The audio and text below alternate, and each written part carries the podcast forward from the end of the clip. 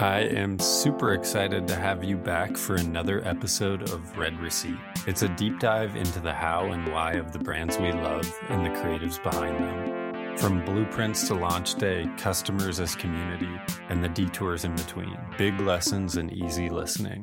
Red Receipt is hosted by Antidote, the email and SMS marketing agency by people who hate boring email. On this week's episode of the podcast, I'm thrilled to chat with the duo behind Sea Monsters, John Lee and Jiae Kim. They've cracked the code on making seaweed not just edible, but irresistibly snackable.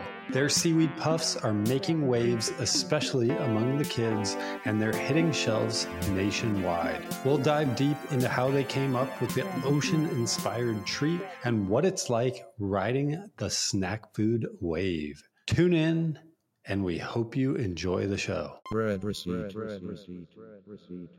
Where are you both based? Are you both in New York? Um, so I went to college here. I went to NYU, and I met John weirdly, like after I graduated, I was supposed to go to law school. And I decided last minute, no law for me because I'd been working at the attorney general's office all through college because I wanted to go into private sector law. And my mom said, okay, well, you, you don't have any plans. You're not taking the, I can't remember what the test is called. It's been that long. Um, and she said, so why don't you go to Korea and like, you know, just take a year and learn the language. And subtext is go to Korea, meet a nice Korean boy, get married, have babies. so I was like, you know what? I know what she wants, but that's not that's it's okay because I want something else. I just want like a year off to recoup and figure out um, what I'm doing. And it turns out that I met John my first day in Seoul, the capital of Korea. And then we just kind of, you know, we kind of fell in love really quickly, like seven days, moved in. And then, uh, yeah, That's we, awesome. Yeah. No, it's, it is. I think something about traveling abroad like it primes you for like really intense experiences i think something happens in your brain chemistry when you're in a new place and i think falling in love in like a new country like amps that up four times i'm just throwing that number out there i have no idea i feel like you're also there kind of like kind of alone so then you have like one person that you know makes it even more intense i would imagine i have no idea what i'm talking about That's right. You have no distractions, in other words, so you can like really obsess about that one thing.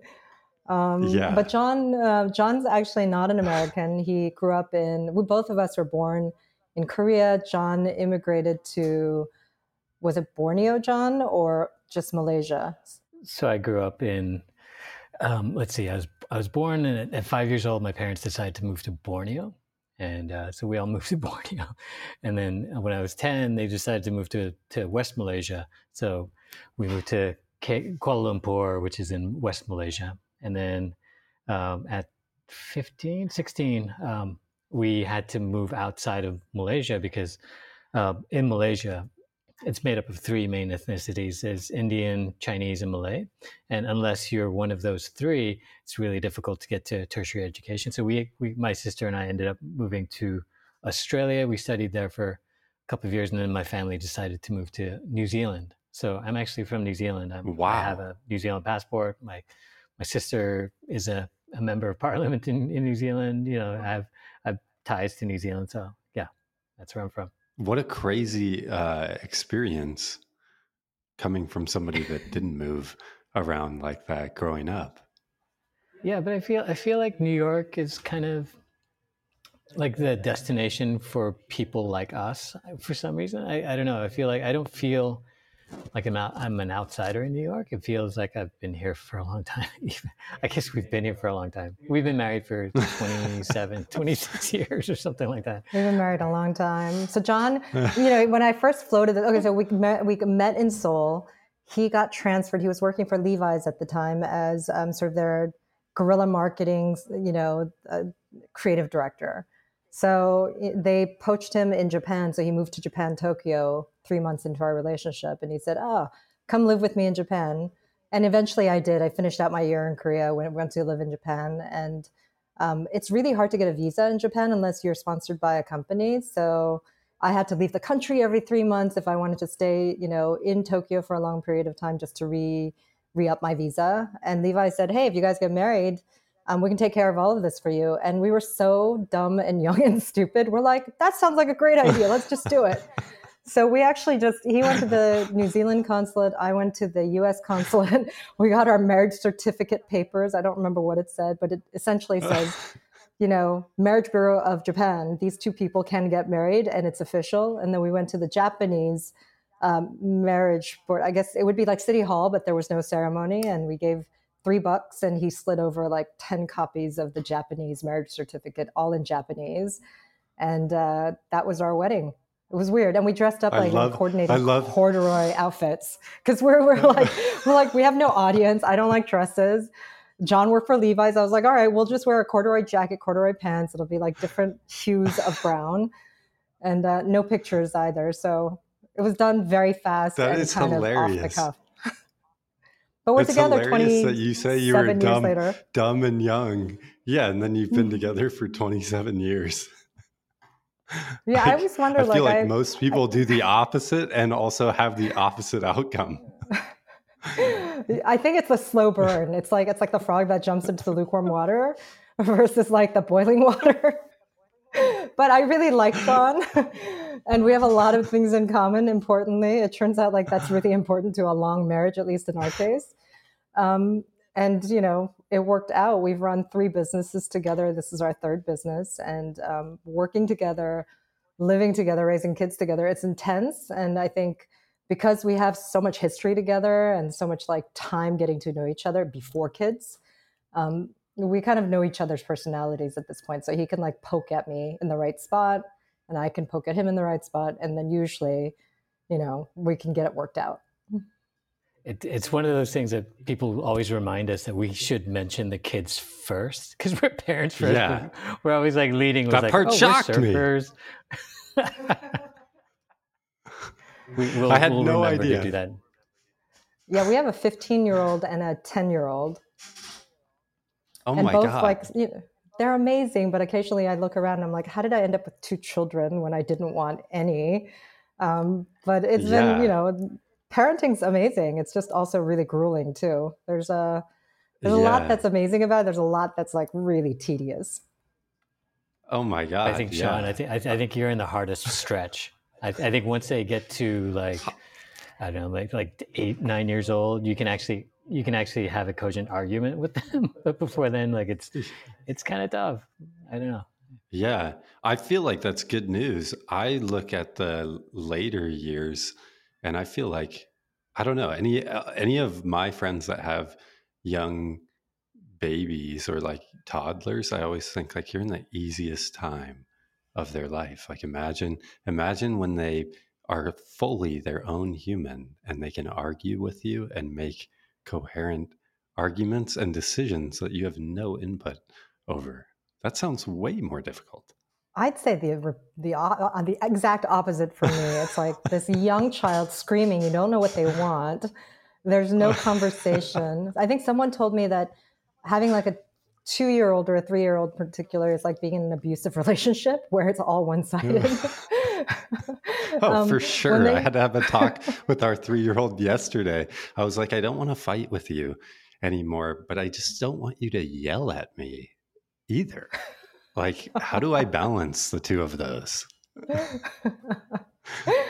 yeah, I mean, it's it comes with you know executive functioning on the kid's part and a lot of patience yeah. on your part.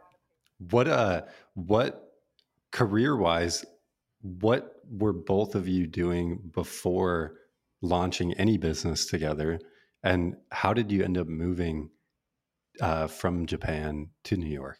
let's see. Okay, I I was a BMX bum pretty much my whole life, and uh, I I made a living, quote unquote, um, as a professional BMXer doing shows and like you know competing and whatnot in, in New Zealand, Australia, and um, we started doing like um, these kind of hybrid events where we had bands like punk bands play and metal bands play and you know we had a skate jam and bikers, you know, basically all our friends would come down and have a party and we'd get it sponsored by somebody. Somebody would, would pay for it. And after doing a couple of years of that, while I was going to college and trying to sling t-shirts um, to pay the rent, I actually got a call from Levi's saying, "Hey, you know, we've noticed what you've been doing for the last couple of years, uh, and we're actually opening up an office in Korea, and we need somebody to basically interact with culture, like get ahead of the culture, like get people that are making films, music, and sort of bring them into the fold of the brand." And that was my function for several years, uh, just to kind of, you know, it, it's at the time they didn't really have a term for it, but I would say now people call it influencer marketing. Um, so that was what I did in the Far East, and then you know that parlayed into actually designing clothes in Japan, and then um, and then we let's see what do we do um, we moved to san francisco i was a graphic designer for esprit for a little while and then we moved to new york and um, and then we started basically freelancing for different agencies, etc. For several years. Jiae by this time had had been accepted to grad school, so she was at ITP, which is like uh, NYU's Tisch School of Arts, and um, and then 9/11 happened, and there was no work, and then I suddenly got a call from Pokemon, and they were looking for a creative director, and I was like, sure, sign me up. So I was creative. this was pre kids, pre kids. yeah, so it wasn't pre-kids. as cool then. yeah you know there's a funny story because you know our kids are uh, or have been of the age where they collect like pokemon cards and stuff and they they asked me one day and they were like hey dad how come you didn't take any you know, collect any pokemon cards when you were at pokemon and i was like dude when i was leaving pokemon i was never gonna have kids and i and they were like literally thousands of cards, like collectible cards in the office that probably could have paid my mortgage right now. You know what I mean? And I was like, yeah, yeah. See you later. It's, yeah. Anyway, but um, yeah. Subsequent to that, um, we both had. Um, see, Jiae went to grad school for uh, for ITP, and then she got hired by Pentagram, which is um, a big time branding agency. Uh, so the Smart People's branding agency, and then I did the the uh, the lowbrow street stuff, and then we had a we had a magazine actually. So we started a magazine when it was actually fashionable to to actually read magazines, and we did that for about three and a half years, four years, um, and that was a real real interesting business because you know, I, I don't know if you've been in the eh, magazine business, but it's it's grueling. It's um, yeah, I think this was on the the, the waning end of the publishing um, sort of cycle as well. Although I have to say, CPG is way tougher than the magazine industry. Magazine industry, it's got the same parts, right? You've got the distributor part, you've got the re- the wholesale, the retail, and then you've got the advertising component, which would be like for CPG brands, it would be, I guess, the discounts, promos, all the stuff that you have to pay money into. um, but yeah, I mean, I think, you know, so pre meeting John, I was a history and art history grad at NYU. Straight A student was going to do the law, you know, law school um, track. I was pretty argumentative growing up. Like, if there was an argument, I'd go after it. And I was like really dead set on winning. So everyone just assumed I'd be a lawyer. Yeah, but like, but law is not like that. Like, especially the law that I wanted to do was so glacially slow. And I was like, oh, it's like watching paint dry. And it's amazing when it works out. But three years, four years at the attorney general's office doing consumer frauds mediation in college made me realize, okay, maybe this is a little too slow for me. Um, applied to grad school at NYU. There's a program called ITP, the Interactive Telecommunications Program started by Red Burns. And it's where like people who are interested in technology and art go to kind of play and experiment and put the two together. So for two years, I literally spent my two grad years making sculpture that moved to people's presence. So sensors, motors, you're in front of it, something happens. I made an interactive lamp. We made an interactive portrait that came out of the painting. Um, a little spooky but cool. Um, and on the strength of you know the work that I did at ITP, um, I got a job offer from Pentagram doing uh, sort of information and interactive and immersive design for um, public spaces. So we did a lot of uh, design for uh, museums like the Walker Art Center or the Detroit Institute of Arts, where we brought collections in museums to life um, with interactive components. So, and then you know, wow. you know the rest of the story. So John, so John and I are interesting because we, I think, in all the things that we do, we bring very different complementary skills together. So even when we had Theme Magazine, he was always interested in like the music, the the street art, and I was like, let's do something on design. So that we always likened it to like highbrow, lowbrow. So John, I mean, this is not as simple as it sounds, but he tends to come from sort of like street culture. I tend to come from sort of academic minds. You know, like I have really weird interests in like subjects that I dive really deep into. And that comes from like, I love being in learning spaces. I love learning new things. So, and then even with, um, with, you know, the agency and the, we had a creative agency before the creative agency turned into Sea Monsters.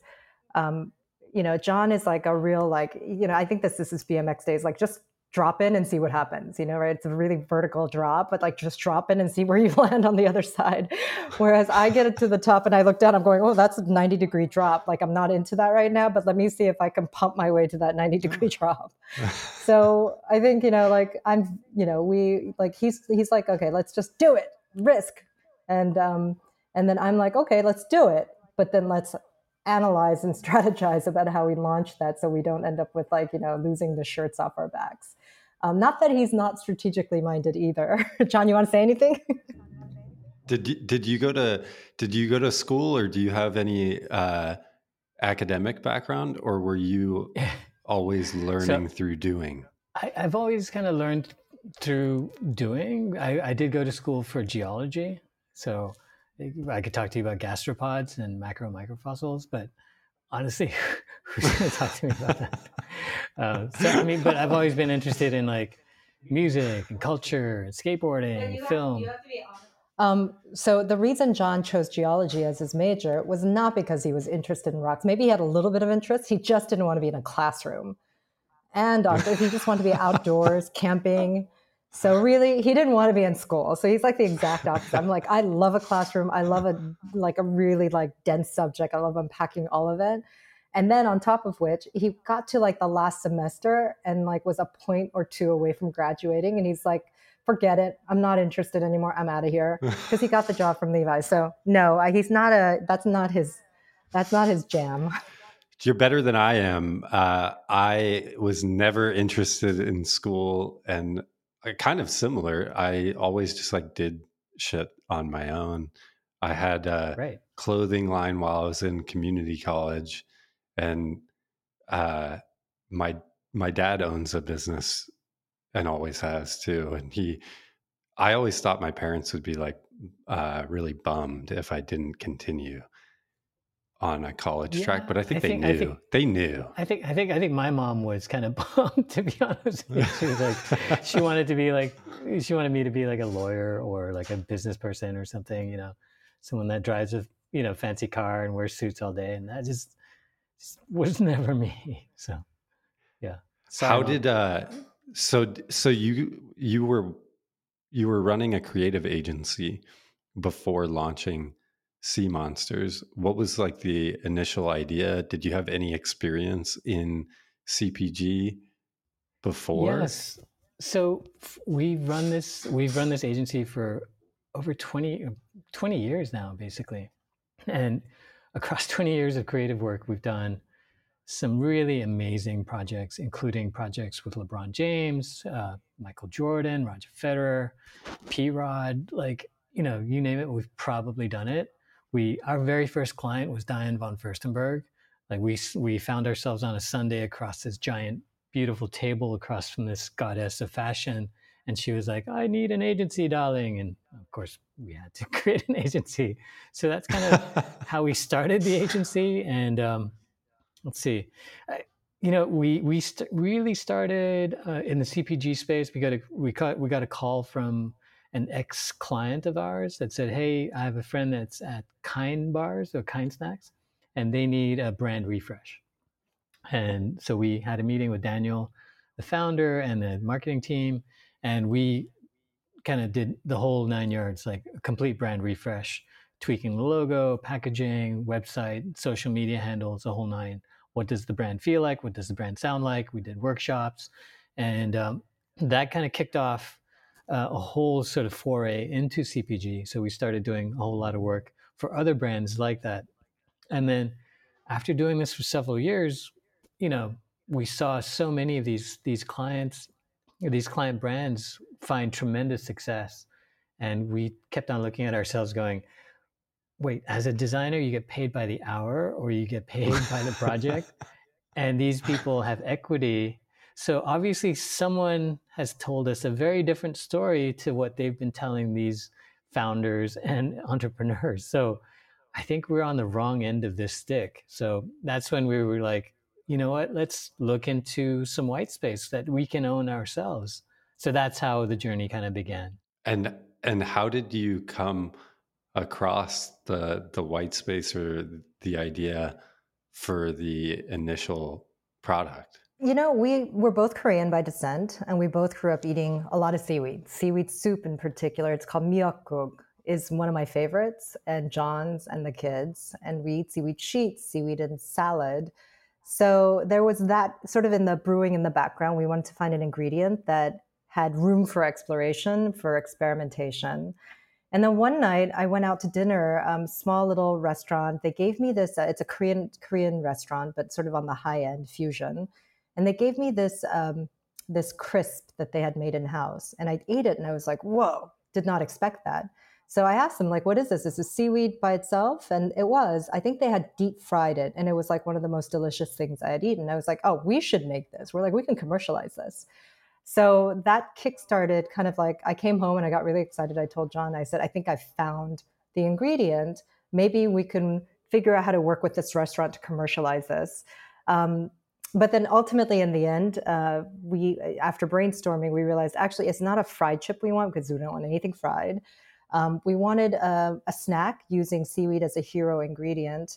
Um, that we could kind of experiment with the shape so that it's more fun, more familiar. So we landed on this idea of a seaweed puff. So think of Pirates Booty, think of Cheetos. We think of sea monsters as kind of like fun and as like craveable as a bag of Cheetos, but like it tastes dirty, but with clean ingredients and it's sustainable for the planet.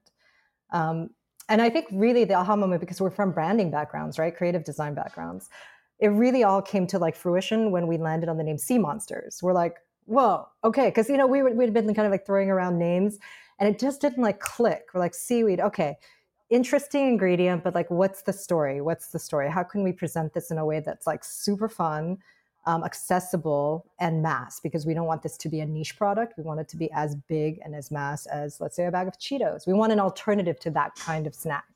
And once when we hit on sea monsters, we're like, oh, there's a cast of characters. We got to make some characters. And then we're like, wait a minute, we have a lot of illustrator friends or artist friends. And then, you know, it turns out that John plays soccer with Kevin Lyons, um, who's an amazing artist. And, um, you know, his characters are awesome. We're like, we could see a Kevin Lyons character sort of, you know, with whole host of sea monsters. So we looked at like the ocean and, um, what creatures are we? So we started having fun with it. I love sea urchins. I love to eat them personally, but I also like the way they look. so yeah, that's a little bit disturbing because one of my characters is my favorite seafood. Um, but like we're like, whoa, we can do like a starfish, we can do a seaweed hippie, and then we just started having fun with the characters, and we were riffing off of like you know being inspired by real creatures in the ocean and how we could tweak it and make it more fantastic, right? And make it into our characters. And we gave each of them a name um, and a backstory, because of course, in the back of our heads, we're like, all right, sitcom is coming. There's something we can make there, but we're product focused first. Sitcom would be to support the product. Um, but yeah, and you know, we were looking at like our kids and um, our older son, Sinjin is really like he's kind of a Garfield character, a little bit grumpy, especially in the morning, kind of the hooded eyes, prickly. So, you know, we're like Stanchion the sea urchin as Sinjin. And um, our 10 year old is super ganky, super bubbly, super like bouncy. So he could be one of a host of our characters. It could be like Kiki, one of the boxfish, or he could be like um, Pep, the starfish. So we were thinking of real people in mind when we came up with the characters but yeah i mean i think it was really the name. It was the name and that aha moment with seaweed and the seaweed and we're like oh it's all coming together. Did you reach out to contacts that you had in cpg to figure out like how to think about launching the brand like uh, from a business standpoint? Yeah i mean we actually reached out to a bunch of founders um, that have done other uh, CPG brands, and you know the CPG community has been really wonderful. It, like everyone that we've reached out to has been really forthcoming with information. You know, we've we've made such terrific friendships with people that have made you know other brands, and they've been super super helpful with like oh this is who you need to speak to or this is the carrier that we you know use or these are the lawyers blah blah blah so that uh, married with the amount of research that we've done over the past five years has really served us well in just making sure that every piece that we touch in this journey really builds upon you know everything that we built. So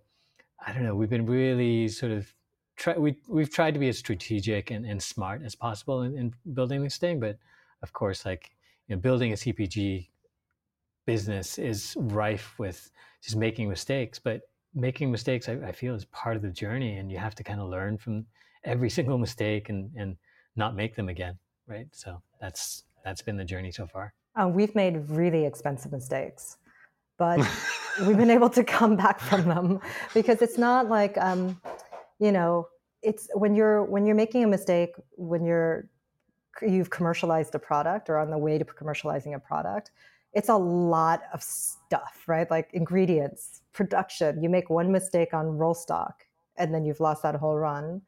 Um, but it's you know it's like we've been told by other founders expect to make lots of them expect them to be really expensive. It's just you got to build it into your cost of doing business um, and don't beat yourself up for it because you know ultimately you just have to go forward. You just have to move forward and learn from it. Did you end up raising money to to launch the brand we've had two rounds so far so we've had our initial friends and family round where we you know talk to friends that that you know are in this kind of line of business that invest in other things and friends that we really trusted to come on early and uh, um, and they've been they've been really terrific, um, just helping us out with connections and thinking through the business and thinking through raising and and all sorts of things. And then uh, recently, we just closed a round with some really trusted advisors that have done this journey before, and uh, we the round.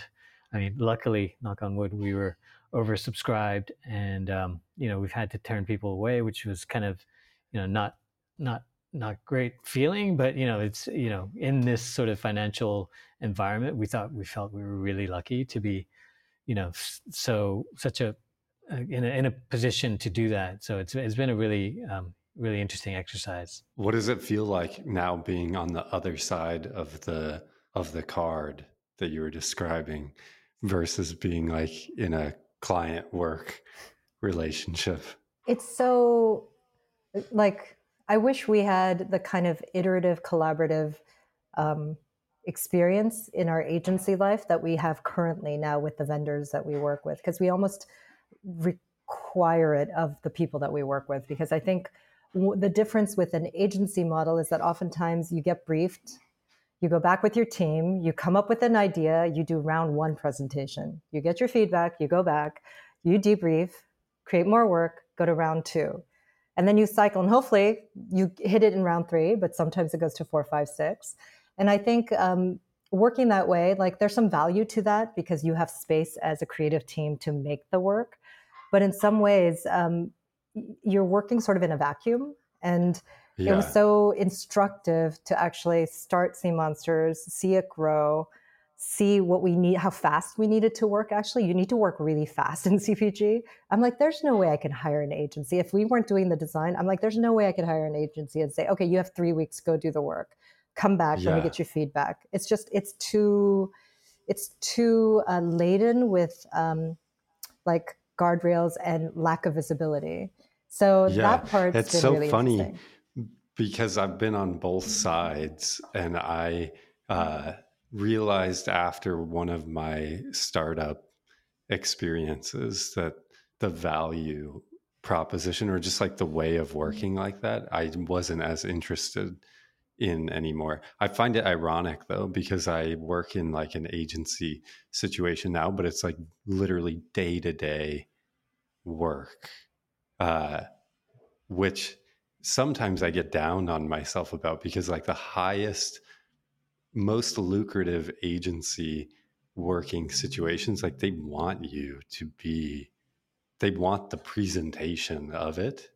But i think the businesses that i'm interested in happen to be startups. I love learning. Mm. and it happens in very short cycles and you don't have the luxury of like taking something back working in your own air and space for like a period of time and then coming back and presenting. And I found that, or my theory at the time was like people, maybe just like the area that I was working in, like the, there's really like no value in that. You could do better iterating live with someone. But I think the trick is you have to find people you're like really down to yes. work with and be with. Otherwise, yeah. that's not a very fun experience for either side, probably. No, it's funny. I got this article on psychological safety from, I can't remember which publication. And I sent it to John and I sent it to my director of ops, Jack. I was like, are we providing you enough psychological safety in this team environment? Because I'm like, you kind of need that because we work so fast. But I was like, I'm just doing a gut check. like, are you yeah. allowed to say what you want and disagree with me? because like you know we're giving you this safe space but yeah exactly like that if you have the right client if you have the right team you can work really nimbly i think it's just when you have a client or a team where there's not a ton of transparency or trust it's really hard to yeah. work in that kind of pressure cooker environment and with full transparency yeah i think also having fun doing it uh, because i feel like the one of the main things i hear from brands or even like myself in the past when I was running a brand, like I, you always want it to be fun, or you want the brand to be like fun and engaging. And I think like a really challenging thing is while you're running a stressful business, like you personally have to get back into that mindset in order for any of it to actually be fun and for like the creative people around you to show up and be willing to say random shit that might hit sometimes and might not hit at other times is like so important. Yeah, absolutely. And we we we've actually been blocking time out in our calendars for us like if we see you know the swell eh, on the horizon we block out days and we just tell people we cannot get on calls and so that we can go surf because i think it is part of the journey we have to be mentally like you say in that space and we have to have fun and we have to enjoy the journey and that's something that we we've been talking a lot about because we see so many brands and founders get into this sort of this mindset of like oh kill everything and then they just become somebody else you know and and i think because this isn't our first rodeo we're trying to make sure that we're really considered in in making sure you know we're mentally in a in a space that, that we can enjoy the ride and can enjoy every part of this building process. And it's been incredibly fun. Like like I haven't had this much fun in a really long time building a business. so I mean, super stressful, but like incredible amounts of fun.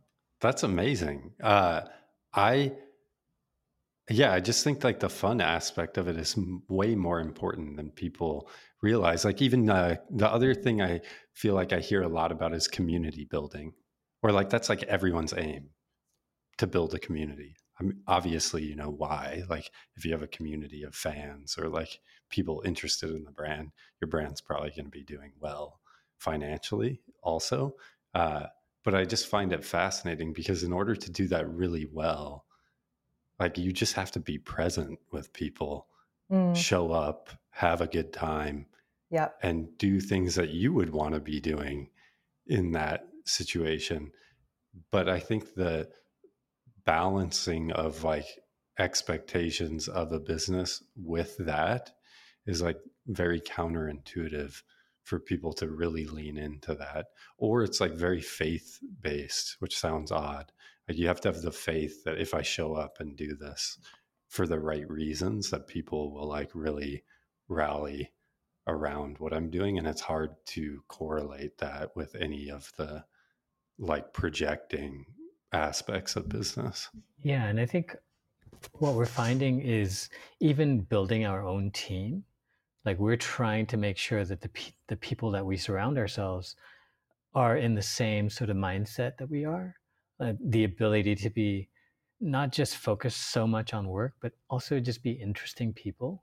And that's, you know, you look around this the CPG landscape, and there's so many brands that are, I don't know. I mean, I, you've been to Expo West, right? Like, Yeah. there's a certain kind of mindset of people that go there and the, the certain kind of mindset in these brands and we're trying to break away from that and be s- sort of completely different because we we want everybody that that comes into the brand to be interesting and be aware and like have really specific goals for what they want to do with the brand and that's um, that's something that that's a north star for us it's something that we're cognizant we're really cognizant of as we try and build a team that that you know that we go to war with i guess Yeah, I and mean, I feel like that's the best marketing, though, too, is like value, uh, like actual values, you know, that you really believe in, and then the people around you buy into the same thing. I feel like consumer interactions, like they buy into that too, even if they don't know it.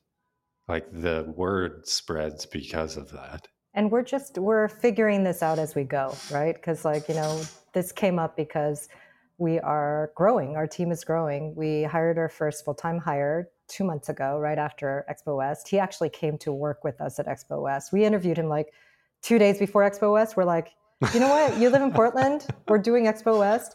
We're going to fly you down there and that's going to be like that's the trial and he was so game. He came completely prepared with a pitch. I showed up and he was like pitching cus- customers at our booth. And i was like oh didn't get all of it right but man you're like you're like owning it. Like he literally like stated it like he knew it as a fact. Um, and you know and we're we're in the market for a sales director and we've met with some really talented sales folks um, but yeah, again it's such a small team that it has to be the right cultural fit because we're going to be talking on a daily basis. And um, you know part of the, the interview process is we always say like what's not on your resume that you would like us to know? Like what are some quirks? What are some passions? Like do you have a sport you like? Do you cook corn muffins every weekend? Something. So that we can start to know you as a human being so that when things get a little heated and rough because we're under stress like i can remember that like there's this like fact about you that makes you human and i can connect with.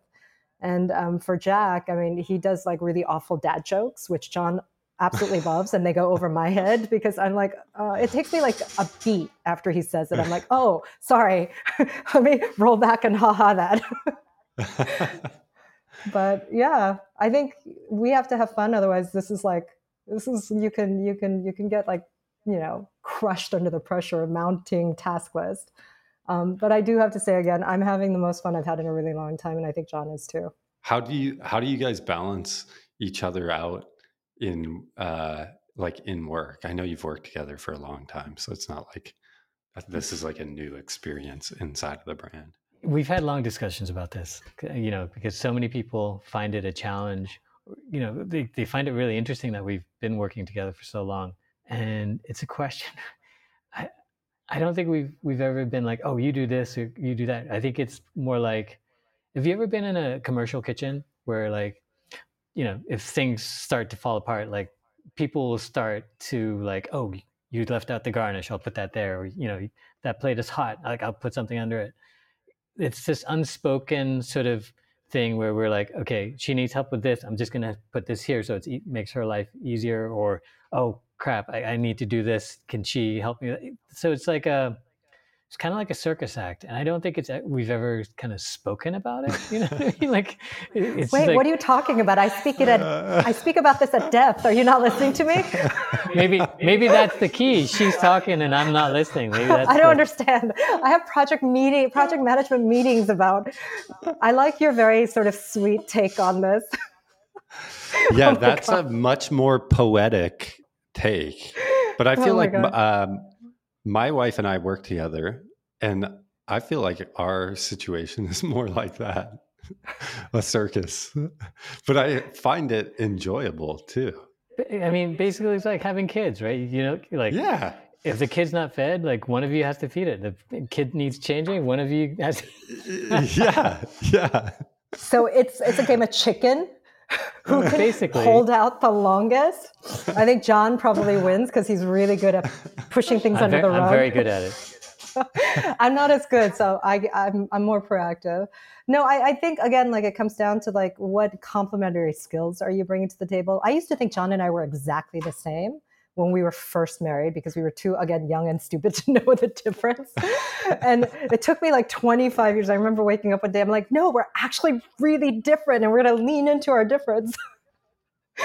um, and it really is about like you know what is he good at what am i good at and it might not lock in step in terms of division of responsibilities like this is 50% this is 50% but ultimately like if we both lean into what we're good at and we give support in the areas where we're not as good um, i think it all works out. But not to say we haven't had heated arguments and moments of stress um, but actually like it's actually the more the the bigger this brand is becoming it the less stressful it is in some ways because it's it's up and running. It's off to the races. And now Yeah. it's just about like all right like what's the best plan for getting it to where we want to go What has it been like for both of you going from like creative careers and now uh, you're still doing something very creative, but it's not like directly, or maybe you are spending all your time on creative, I don't know, uh, into more of like management roles.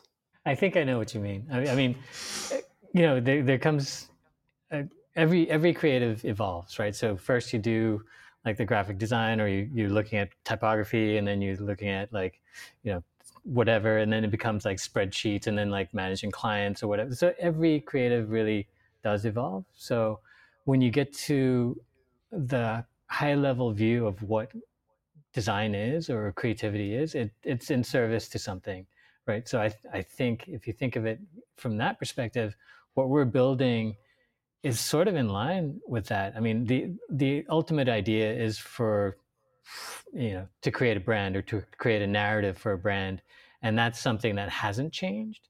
Um, what has changed is is our day-to-day function. We i feel like we're learning something completely new every day whether it's like sales function operations raising money talking to investors you know, or talk, even like talking to press or, you know, make learning about TikTok. Like every day it feels like something completely new. And that's what makes it kind of interesting.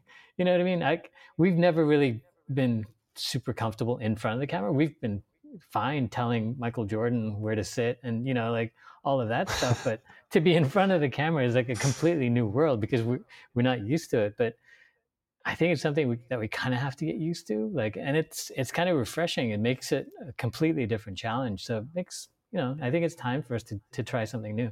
yeah i think we we both lean into scary and fear in the same way. When something scares us we don't run away. We're like huh that's interesting. Like all right like let's go for it. Let's see what let's how far we can push that fear before we we buckle so i think like that's the way we kind of jumped into every business that we did like the the, the magazine. We cashed out our 401ks i mean this was before kids so you could think about doing that. And i didn't think oh my god whatever 40% penalty on that right? I was just like oh there's cash sitting there. We're not doing anything with it. You know let's like let's cash it and like do the magazine. Um, and then same thing it's, it was scarier with the with the sea monsters because we have two kids and um, you know we have a mortgage but we're like all right there's faith here that if this doesn't work out we know how to make money by going back to creative director jobs. So um, you know the the incentive outweighed the risk in this case. And i to john's point i i talk to people who are sort of business minded and they're like oh you know i just don't think i've ever been creative and you know like what's it like being a creative director? or like you know that kind of thing. And i'm like actually strategy is quite creative. Creativity is just about looking at a problem in a different way it could be visual it could be through words it could be through sounds um, it could be through spreadsheets. I've seen some incredibly creative spreadsheets where you have to make a lot of decisions about how do I want to convey the data so that it's frictionless, that it's really easy for the user, because the easier it is for the user, the more they're going to use it. So for me, um, creating a brand from the ground up has been one of the most creative jobs I've ever do- done. Um, even in thinking about what promotions to run at which retailer, at what periods, and over pulsed over how many times a year once I got the language of it, I was like, oh, it's like a little dance. It's a dance between this retailer, this retailer, this discount, this discount. And so it's about coming up with that. And salespeople call it story. At first, I was like, what kind of story is that? That's like just numbers. but they are right. It is a story. What story do you want to tell about how you're going to succeed in that retailer and how are you going to support that? It's a number story, but it's a story nonetheless. So I always tell people like, don't think of creativity as sort of a visual discipline. Creativity is a mental discipline. And the execution, the actual end result, changes depending on what discipline you're in. I totally agree. I uh, I feel like I've always thought that way about any job. Or like originally, I started a clothing line and then ended up getting hired by VF, who owns Vans, and uh, a bunch of other brands. And I always just felt like even if I'm working in footwear or in clothing or whatever, like it's all the same. It's just ideas and different ways of doing things. What do you feel like has been the biggest learning lesson throughout or or is there any advice you would give yourself going back to before launching Sea Monsters that you feel like would would have helped? I think for me, it, it's the idea of perseverance because I think so many brands out there have great great ideas, right? Or great product, or they have great stories, whatever else. I think the majority of them just give up, right? Because it gets too difficult or gets too whatever. They run out of money or they see some sort of challenge in front of them and they're like, okay, that's it. That's the end of the road for me. And there have been times in this journey where it, we could have done the same. We could have, you know, we've had um, issues with like trademark. We've we've had issues with raising funds where we could have been like, oh, you know what, that's it, we're done. Like, but I think I I, I think we just believe. I I I, I want to say like we we believe that we can overcome these challenges, and that that's been the biggest learning for me is that if you put your mind to it, you probably can, right? I would agree with that. I think time, give it time. And it's okay if it's a slow burn. Um, we were always in a hurry. We're like, oh, we got to com- we got to get we got to perfect the puff so that we can commercialize it, so we can get the sales mm. team. And we were it was a little bit frustrating in year because it took us four four years to get the product that we wanted. We didn't know at the time when we started that puffs are some of the hardest products to kitchen. Is it benchtop testing? Benchtop test because you can't do it in a kitchen. You have to do it on the puffing, the extrusion machine. And those extrusion machines require, um, they're like multi million dollar machines, and you need line time on that machine. So we had very few, it was like really like very costly every time we wanted to improve the product and there was a lot of time in between to find the right manufacturing partner um, because the previous one didn't work out. Their machine wasn't. And it turns out extrusion is like an incredibly complicated and organic process. I was like can't you just dial in all the numbers and give me the same product over and over? I don't understand. Like i was a designer and i was like so what's the heat setting? What and they're like no no you don't understand. The ambient temperature, the humidity of the air, the crankiness of the machine, they all factor into the temperature of the machine, the speed of the machine, the dies you're using. I was like, whoa, like it's very mind blowing. So it took four years to get to product that we wanted. And there was a lot of like, this is not going to happen because it's so dependent on the partnerships that you build, the co packing partnership, especially if you really care about the quality of your product. So, you know, we could have given up and there were moments of John is definitely more of a, it's going to work out. And I'm just like, you know, f bombing left and right, going, "I quit, I quit, I quit," um, and then he's like, and then he ignores me, like you know when he says we we don't have any troubles working together and that there's no project management, he kind of ignores me, and then I let it all out, and then I'm like, "All right, ready to begin again." you basically just answered my question about how do you balance each other out. It sounds pretty healthy, honestly. Uh, yeah. Yeah, at least for business, like to have one person that's just like dead set and uh, believes it'll all work out, great. And then you've got the naysayer who's like poking holes in every direction. Yeah. Um, that would be me, and my wife would be the really positive, just like eternal optimist that everything will always work out. They do actually. They will. So it depends on the way you look yeah. at it. Everything works out no matter what. Your your business might have failed, but you will have Yeah. forgotten it 10 years later and it will all work out. I call Yeah. you call it like op, like what do you call it perennial optimism. I call it de- delusional op- optimism. yeah. um, which it, both are good. You know, like I think you need a little bit of delusion in order to start a company because Yeah. there's so many things that can fail. And uh, but you also need a naysayer because that's how you create the robust framework and structure that you grow on. Because you got to iterate and you got to make sure that you're learning from the mistakes, but without getting like crushed by the the emotional Yeah. like you know anxiety of it so yeah total Yeah. balancing act I feel like that's a great, great partnership. Yeah, I think earlier on, I think we had we've had long discussions about what makes it work, and I think we agree that we're playing for the same side. We have the same end goal in mind, which is you know just to make it work. I mean, maybe it's not the same end goal, but I mean, definitely playing for the same side. And you know, we're not we're not you know playing on opposite sides. We're trying to sort of sabotage each each other, and you know, if, as long as we can agree to that, I think um, that's half the battle. i try to get him to give me 51% of the company because th- i thought we should be women owned no actually he suggested it and i I offered. you offered and i was like nah that doesn't seem like the right spirit of what it means to be woman owned but i like the idea of having 51% Thank you guys so much for doing this.